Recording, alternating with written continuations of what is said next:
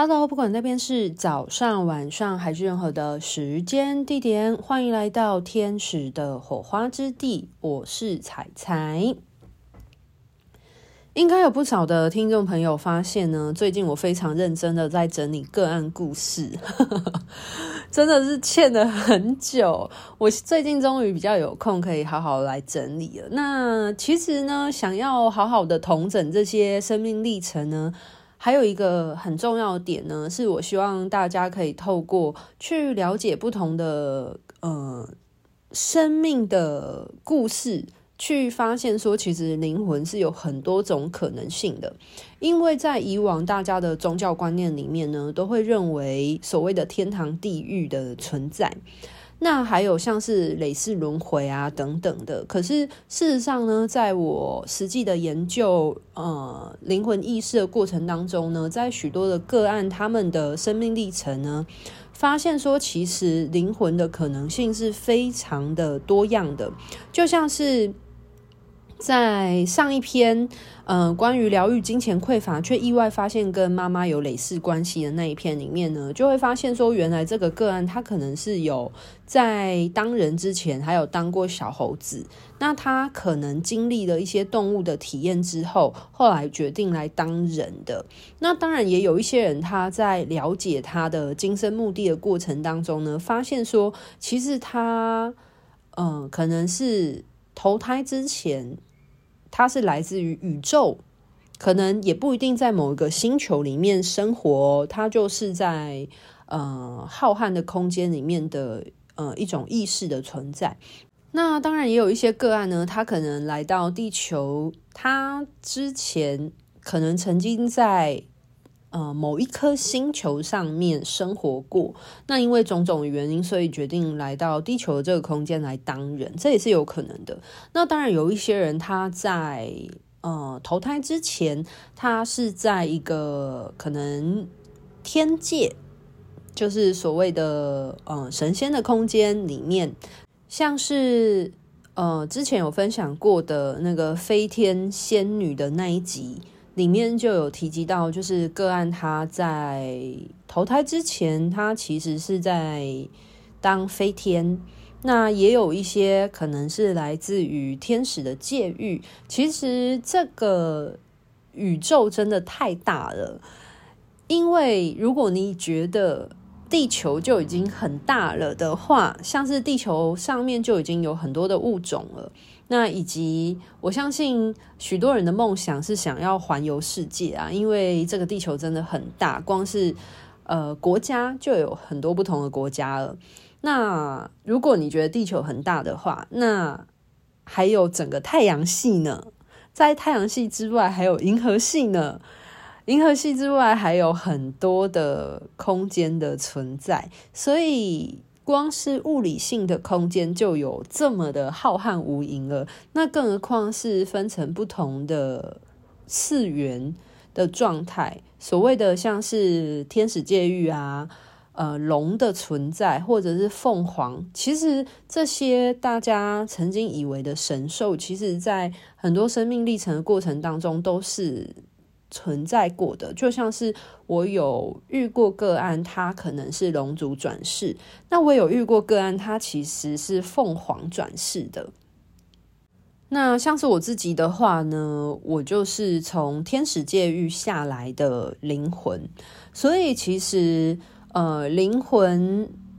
的可能性是真的非常的多。不是有一句俗语这样子说吗？就是一样米养百种人嘛。所以呢，人呢，明明都是人的物种，可是却有千万种个性。那就是因为每一个灵魂它的生命的历程所经历过种种，其实是有非常多可能性的。所以我很希望透过这些个案的生命历程，去让大家发现，其实灵魂所会经历的一切种种，并不是局限于所谓宗教里面所讲述到的死后的世界。那当然，宗教所提到死后的世界呢，也是灵魂可能可以去选择经历的某一种就是死后的可能性，可是不是唯一，就是我必须提到这一点。那至于灵魂呢，他死后之后他会想要做出什么样的选择，其实灵魂是有自主性的，除非他认同他的宗教所建构给他的死后的价值观。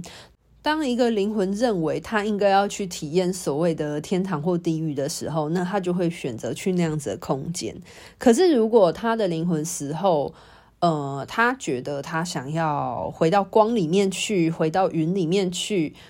他想要云游四海，那也 OK， 或者是他想要去菩萨的身边，或者他想要回到自己的星球，那都是可以的，并不是说死了之后只有天堂跟地狱可以选择。而且拜托，天堂跟地狱还有分西方的天堂地狱，或者是东方的极乐世界，所以这种东西它都只是灵魂的一种选择性而已，有点像是你今天你在台湾，但是你也可以选择你要不要出国，你要去北部玩，去南部玩，去东部玩，甚至是你可能想要去日本，去韩国，去不同的地方。那当然因为大家现在是当人嘛，所以你有不同的空间的切换，你可以选择要待在国内旅游或者是国外旅游一样。那灵魂已经脱离肉体的状态呢，它可以体验的范围性就更广。那所以人死了之后呢，可以去的地方是真的很多。那所以我也会很希望可以透过这些珍贵的生命历程，每一个人的生命的故事都是非常宝贵的。那我很希望可以透过这些生命历程的故事呢，去让大家发现灵魂的各种可能性。那包含投生之前的空间，以及很多人他死后他去了的世界可能是超乎大家所想象的。就像是有一些人，我带着他去回溯的时候，他会发现他可能曾经在地球当过人，那当完人了之后呢，他其实并没有马上急着去投胎，而是他可能去了不同的维度。有一些人他会选择在地球持续的轮回转世，但是也有一些人他可能来到地球之后结束了他的肉身，那他可能会想要回到他自己原本的空间里面去，像是回到他自己的星球，回到天界，或回到天使界域里面，这都是可能的。所以灵魂呢，它并不是就是会进入轮回之中，并不是只有轮回的这个选择，而是它有可能是上上下下的。它可能从天界下来，然后可能是为了要去做某一些事情，或者是来体验某一种情绪，或某一种地理空间或景色。那他体验完了之后，他可能就回到他自己原本的空间去了。那可能他在举例来说，他在天界好了，然后待了好一阵子之后，可能又发生了某一件事情，然后让他有了起心动念，觉得那他想要再来到人间，再去做某一些事情的时候，那他就会又下来了。所以灵魂的可能性是真的很多。那当然也不乏有一些人是进入了所谓的累世的轮回里面。除此之外呢，我还有发现一件事情，也是让我在研究灵魂意识的时候让我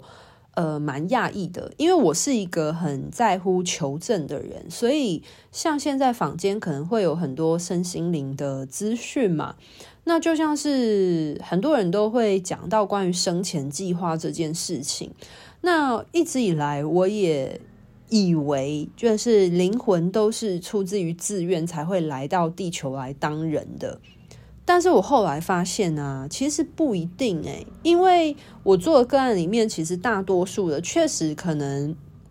有一些是基于好奇，或有一些是基于他在自己的空间可能已经观察地球很久了，那因为某一些事件的触发，所以让他有一个起心动念想要来地球，来人世间做一些事情，这都是有可能的。但是我发现确实是有少部分的灵魂，它是没有准备好，然后可能是因为一些意外所以才会来到人世间的。像我就有遇到一位个案，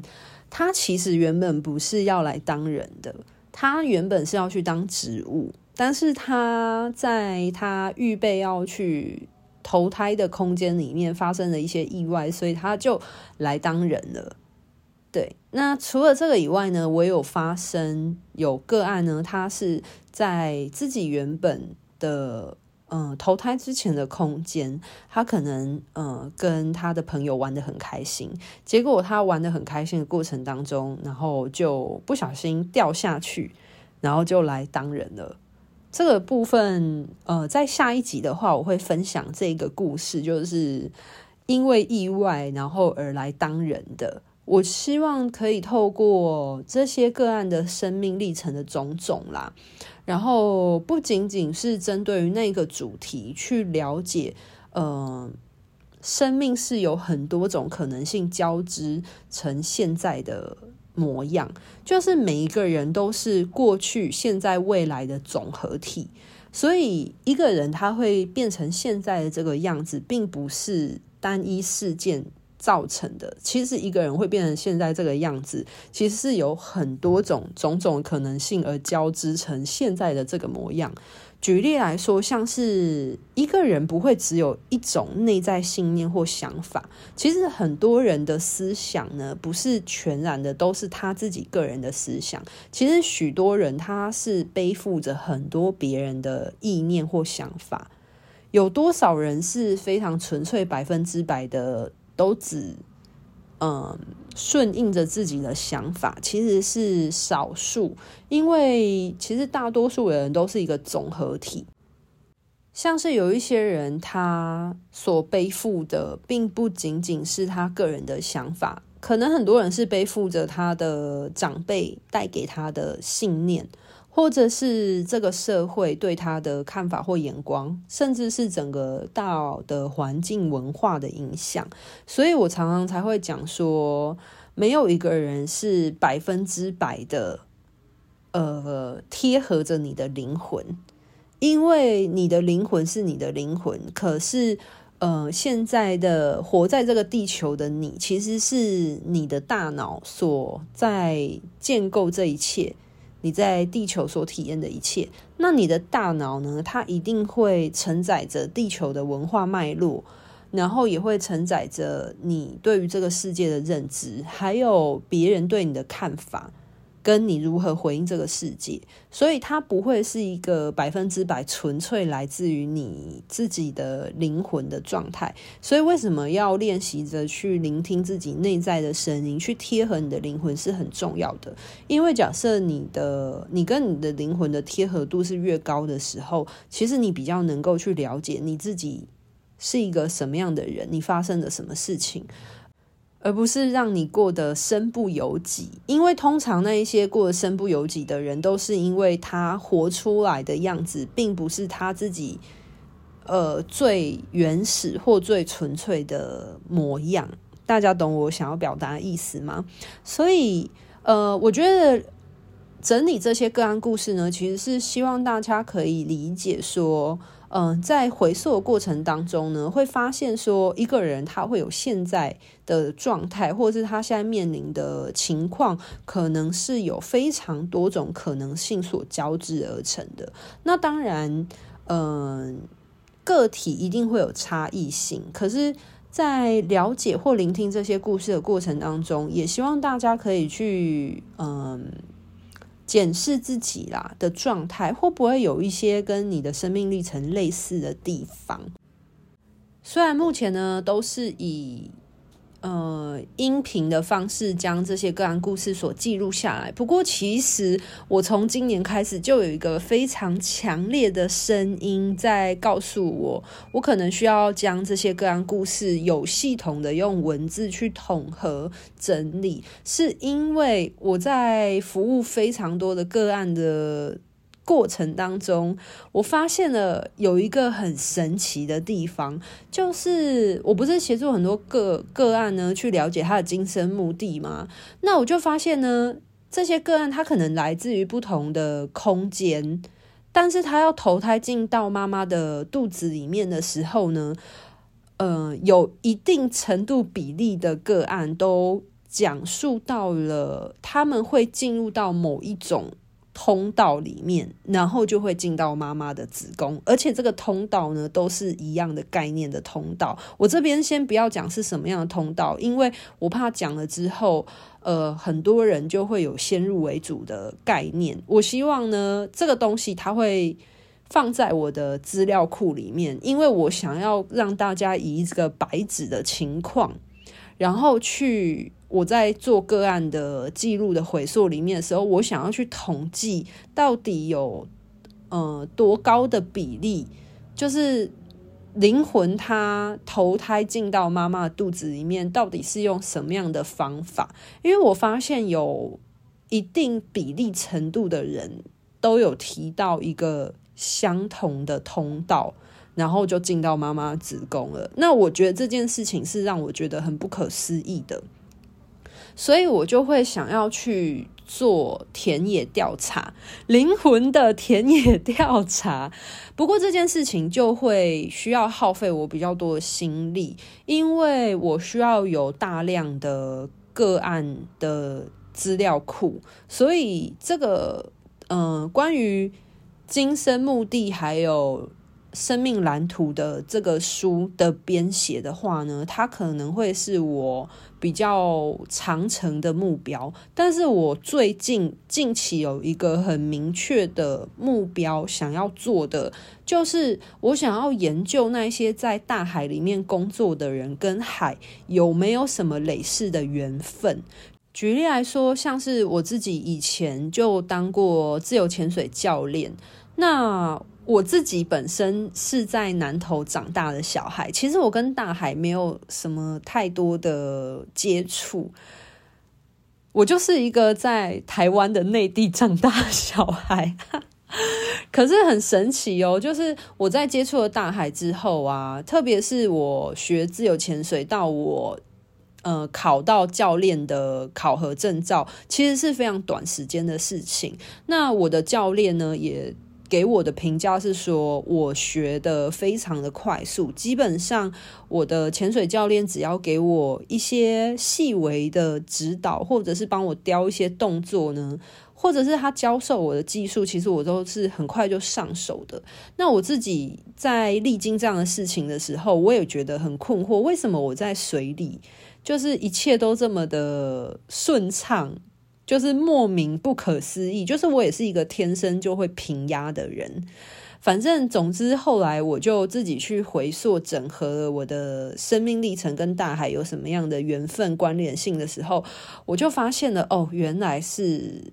什么样的原因。这边就容我卖个关子。总之呢，我就发现了我跟大海的关联，然后我就可以知晓说哦，为什么我在海里，就是海里的一切对我来说是那么的轻松，那么的简单上手的状况。那我就也会想要去研究说，我因为当过自由潜水教练，所以我其实认识了一些人，他们对于海是非常执着的，所以我就会想要去了解这些花费很多心力在海洋的人，他们的累世是不是跟海有一些非常紧密的缘分。所以我现在会想要以一个主题式的方式去探讨，就是我会想要先抓大海的这个主题，然后去探讨那些跟海有很紧密的关联性的人，他们跟海洋是有什么样累世的缘分吗？那我就想要去着手整理这一块，因为我觉得这样子的主题性它会比较聚焦，所以我应该会有机会去寻找那一些我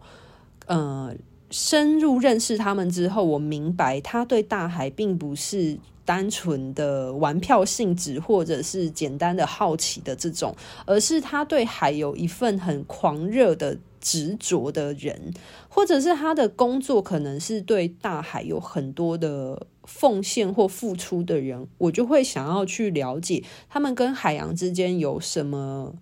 生命历程的关联性，那我可能就会去寻找大概是20到50位的这样的海洋工作者，然后如果他们也愿意去协助我做这样的探讨的话，那我就会去做一些生命历程的研究，然后希望可以把它整理成一本书籍。那我自己呢，其实已经有先去找过在海里面工作的人做这样子的技术回溯的实作了，那成果是非常成功的，而且有给我一些 impact， 就是一些冲击。这个冲击是让我非常的惊喜的啊，就是让我发现说，其实海里的世界是比我们所知道的更庞大。就是除了现有的海底世界的海中动物生物以外呢，以及大家所知晓的神秘的美人鱼以外，其实是有不一样的物种的。对啊，那这些东西呢，我想要在做更多的数据调查之后去把它整理出来，除了了解不同的生命历程，我也希望可以找看看有没有一些共通点或者是雷同的地方。那目前是有这样子的一个比较近距离的规划啦，就希望这个目标可以加速它完成。我现在在跟宇宙许愿对，那因为呢，写书这个计划其实是非常近期很强烈的动机目标嘛，可是我过往其实是没有关于书籍出版的相关经验跟资源的，所以呢，希望听到这一集的听众朋友，如果你是有这相关的背景或者是相关的资源的话呢，都非常欢迎你可以私讯天使的火花之地，提供给我一些资源跟协助。如果你很乐意这么做的话，我真的会非常的感谢你。我现在就是在跟宇宙许愿，没错我希望有伯乐能够看见我这一匹千里马，那或许就能够让我这匹千里马的力量能够广播于世界之中。那我相信这样子的资料的整理也是非常有意义的一件事情。现阶段我能够做的呢，就是去找到合适的对象，在海里面工作的合适的对象，然后去做这样子的研究跟探讨。不过我其实现在心中有大概的几位人选啊，那现在就等着我去将这个构想去将它实践化。我应该会先去找这些人做深入的访谈跟生命轨迹的回溯，我先获得这些生命资料库的资料之后，再去慢慢整理。那整理出来之后，或许等到我也慢慢的雏形建构之后，就会有相关的资源来到我生命之中了吧，我是这么想的。因为我发现就是跟宇宙许愿啊，你要加速它的成真，其实很大个部分真的是要预备好自己。那我相信我先去做我能力范围能做的事情，就是为这个计划做最好的筹备跟实践。好啦，那今天的分享呢就到这边告一个段落。哦对了，我要提醒大家，在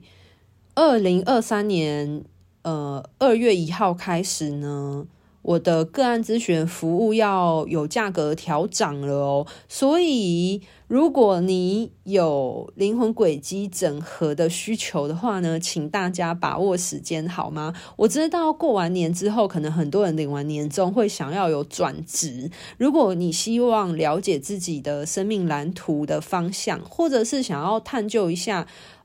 你自己有没有走在你自己生命蓝图的道路上的人的话，